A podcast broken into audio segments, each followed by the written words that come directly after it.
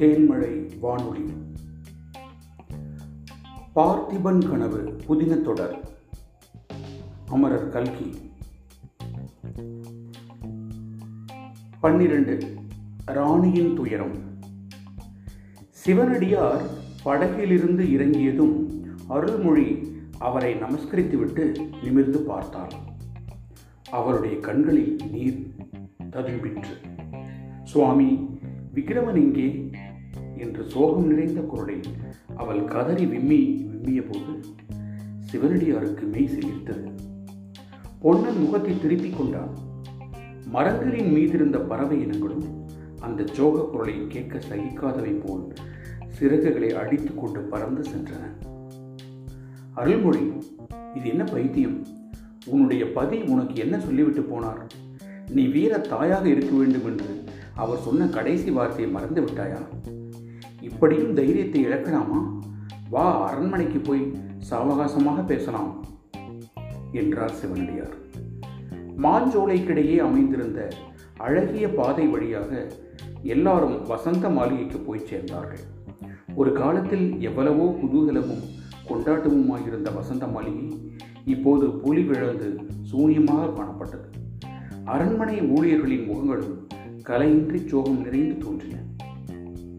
மாளிகை முன் மண்டபத்திலே புலித்தோல் விரித்திருந்த உயரமான பீடத்தில் சிவனடியார் அமர்ந்தார். அருள்மொழி கீழே வெறுந்தரையில் உட்கார்ந்தார். அம்மா உன் மனத்தை கலங்கிவிடக்கூடாது என்று சிவனடியார் ஆரம்பித்த போது அருள்மொழி அவரை தடுத்து துக்கம் பொங்கும் குரலில் கூறினார் ஐயோ மனத்தை கலங்கிவிடக்கூடாது என்கிறீர்களே மனத்தைத்தான் நான் கல்லாக செய்து கொண்டு விட்டேனோ? என் தேகம் அல்லவா கலங்குகிறது குழந்தையை நினைத்தால் வயிறு பகீர் என்கிறதே குடல் எல்லாம் நோகிறதே நெஞ்சை இறுக்கி பிழிவது போல் இருக்கிறதே. நான் என்ன செய்வேன்? சுவாமி விக்கிரமனை காப்பாற்றுகிறேன் என்று வாக்கு கொடுத்தீர்களே அந்த வாக்கை நிறைவேற்றினீர்களா?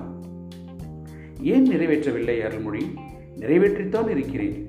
விக்கிரமனுடைய உயிரை காப்பாற்றுவதாக உனக்கு வாக்கு கொடுத்தேன். அவனுடைய உயிரை காப்பாற்றித்தான் இருக்கிறேன். விக்கிரமனை வீரமகனாகச் செய்வதாக அவனுடைய தந்தைக்கு வாக்களித்திருந்தேன். அதையும் நிறைவேற்றியே இருக்கிறேன். அம்மா நீ மட்டும் அன்று காஞ்சியில் பல்லவ சக்கரவர்த்தியின் நீதி சபையில் இருந்திருந்தாயானால் உடல் பூரித்திருப்பாய்.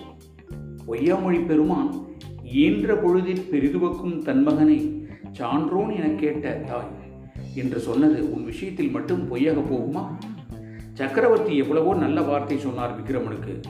பல்லவ சாம்ராஜ்யத்திற்குள் அடங்கி கப்பம் கட்டி கொண்டு வருவதாயிருந்தால் உன்னுடைய துரோகத்தை மன்னித்து சோழ நாட்டுக்கு பட்டம் கட்டுகிறேன் என்றார்.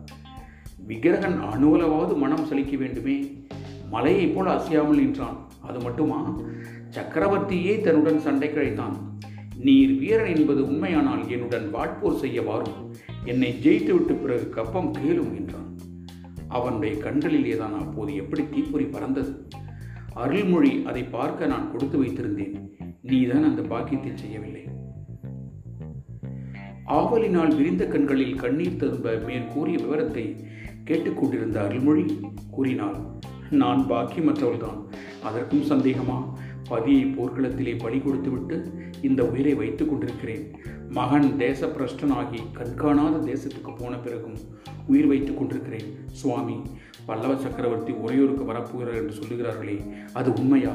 அப்படி வந்தால் அவர் காலில் விழுந்து என்னையும் விக்ரமனை அனுப்பிய இடத்துக்கே அனுப்பிவிடுங்கள் என்று வேண்டிக் கொள்ளப் போகிறேன். என்ன சொன்னாய் அருள்மொழி? அழகுதான். உன் புருஷனுடைய ஜென்ம சத்துருவின் காலில் விழுந்தா கெஞ்சுவாய். வீர சொர்க்கத்தில் இருக்கும் பார்த்திப மகாராஜா இதை அறிந்தால் சந்தோஷப்படுவாரா? யோசித்துப்பார். ஆமாம் அவர் சந்தோஷப்பட மாட்டார். நானும் அவருடைய சத்ருவின் பிச்சை பிச்சை கேட்க போக மாட்டேன். ஏதோ ஆத்திரப்பட்டு சொல்லிவிட்டேன். ஆஹா அவர்தான் என்னவெல்லாம் ஆகாச கோட்டை கட்டினார். கன்னியாகுமரியிலிருந்து இமய பர்வதம் வரையில் புலிக்கொடி பறக்க வேண்டும் என்று ஆசைப்பட்டாரே. அவருடைய பிள்ளைக்கு இந்த பெரிய தேசத்தில் இருக்கும் இடமில்லாமல் போய்விட்டதே. பார்த்திப மகாராஜா வேறொரு மணக்கோட்டையும் கட்டவில்லையாம்மா சோழராஜ்யம் கடல்களுக்கு அப்பால் உள்ள தேசங்களிலும் பரவ வேண்டும் என்று அவர் ஆசைப்படவில்லையா? ரகசிய சித்திர மண்டபத்தில் அவர் எழுதியிருக்கும் சித்திரங்களை கொஞ்சம் நாகப்போ ஞாபகப்படுத்திக் கொள் ஐயோ அவருடைய ஆசை இம்மாதிரியாக நிறைவேற வேண்டும். விக்கிரமன் இன்று கடல்களுக்கு அப்பால் உள்ள ராஜ்யங்களை பிடிப்பதற்காக படையெடுத்தா போயிருக்கிறான். எந்த காட்டு மிராண்டி தீவில் கொண்டு போய் அவனை விட்டிருக்கிறார்களோ? காட்டிலும் மலையிலும் எப்படி அலைந்து கஷ்டப்படுகிறானோ? ஏன் என்னை ஏமாற்ற பார்க்கிறீர்கள் சுவாமி? உன்னை நான் ஒரு நாளும் ஏமாற்ற மாட்டேன் அம்மா. உன்னை ஏமாற்றி எனக்கு என்ன காரியமாக வேண்டும்? உன் மகனுக்கு ஒரு குறையும் வராது என்பது என் நம்பிக்கை. விக்கிரமனுக்கு முன்னால் யாரும் தேச பிரஷ்டராகி காட்டுக்கு போனதில்லையா? ராமர் போகவில்லையா? பஞ்ச பாண்டவர்கள் போகவில்லையா? விக்கிரமன் கடல்களுக்கு அப்பாடுள்ள நாடுகளில் அனுபவிக்கும் கஷ்டங்கள் எல்லாம் அவனுடைய வீர பராக்கிரமங்களை இன்னும் அதிகமாக வளர்க்கும். திரும்பி தாய்நாட்டுக்கு அவன் வரும்போது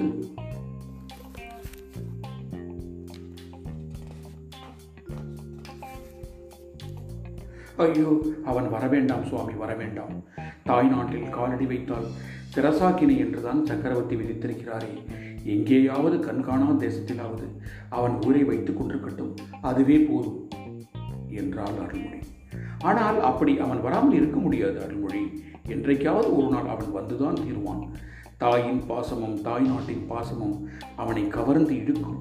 இந்த இரண்டு பாசங்களை காட்டிலும் வலிமை பொருந்திய இன்னொரு பாசம் சேர்ந்திருக்கிறது. உனக்கு அது தெரிந்திருக்க நியாயமில்லை என்று சொல்லி சிவனடியார் நிறுத்தினார். என்ன சொல்கிறீர்கள் சுவாமி? ஆமாம் தாயின் அன்பையும் தாய் நாட்டு பற்றையும் காட்டிலும் பெரியதொரு சக்தியும் அவனை திரும்பவும் தேசத்துக்கு வரும்படி இழுக்கும். அது ஒரு இளம் பெண்ணின் கருவடிகளில் உள்ள காந்த சக்தி தான் அம்மா நான் இன்று பற்றை அறுத்த துறவியானாலும் பூர்வாசிரமத்தில் ஸ்திரீ பிரேமையினால் ஏற்படும் இன்பத் துன்பங்களை அறிந்தவன். இது என்ன சுவாமி? நீங்கள் சொல்வது எனக்கு விளங்கவில்லையே. விக்கிரமனுக்கும் ஸ்திரீ பிரேமைக்கும் என்ன சம்பந்தம்? என்று வியப்புடன் கேட்டாள் அருள்மொழி. சிவனுடையார் உண்மையுடன் கூறினார் ஒவ்வொரு தாயும் தன் மகனை பற்றி இப்படித்தான் வெகுகாலம் எண்ணிக்கொண்டிருக்கிறாள் கடைசியில் நேருக்கு நேர் உண்மை காணும்போது திடுக்கிடுகிறாள். நீயாவது முன்னாலேயே தெரிந்து கொள் அம்மா. உன் மகன் விக்கிரமன் காஞ்சி நகரின் வீதியில் ஒரு கண்ணியை சந்தித்தான். அவனை குறுக்கும் நெடுக்குமாய் சங்கிலியால் பிணித்து குதிரை மீது கட்டிக்கொண்டு போன போதுதான் அந்த சந்திப்பு ஏற்பட்டது. அந்த நிலையிலேயே அந்த பெண்ணும் தன்னுடைய உள்ளத்தை அவனுக்கு பறிகொடுத்து விட்டாள். இது நான் கேட்டும் ஊகித்தும் அறிந்த விஷயம். ஆனால் நேரில் நானே ஒரு அதிசயத்தை பார்த்தேன். மாமல்லபுரத்து கடற்கரையில் விக்கிரமனை ஏற்றிச் சென்ற கப்பல் கிளம்ப கரையோரமாய் செல்ல ஆரம்பித்த சமயத்தில் அந்த பெண் காஞ்சியிலிருந்து ஓடோடி வந்தாள். மறுபடியும் அவர்களுடைய கண்கள் சந்தித்தன. உள்ளங்கள் பேசிக்கொண்டன காதலும் கனிவும் ததும்பிய அந்த பெண்ணின் விசால நயனங்களை விக்கிரமனால் ஒரு நாளும் மறக்க முடியாது. இரவிலும் பகலிலும் விழுத்திருக்கும் நிலையிலும் தூக்கத்திலே கனவிலும் அந்த பெண்ணின் மதிவதனம் அவன் முன்னால் தோன்றிக் கொண்டுதான் இருக்கும். எங்கே இருந்து எந்த தொழில் செய்தாலும் எத்தகைய இன்ப துன்பங்களை அனுபவித்தாலும் விக்கிரமன் அந்த பெண்ணை மறக்க மாட்டான். என்றைக்காவது ஒரு நாள் அவளை பார்க்கும் ஆசையுடன் அவன் தாய்நாட்டுக்கு திரும்பி வந்தே தீருவான். இத்தனை நேரமும் திகைத்து உட்கார்ந்து கொண்டிருந்த அருள்மொழி ஐயோ எனக்கு மிஞ்சியிருந்த செல்வமெல்லாம் என் பிள்ளையின் அன்பு ஒன்றுதான். அதற்கும் ஆபத்து வந்துவிட்டதா? அந்த பெண் யார் சுவாமி? என்று தீன குரலில் கேட்டாள். பல்லவ சக்கரவர்த்தியின் மகள் குந்தவி. ஆஹா என் பதியினுடைய பரம சத்ருவின் மகளா? சுவாமி என்னமோ செய்கிறதே தலையை சுற்றுகிறதே என்றாள் அருள்மொழி.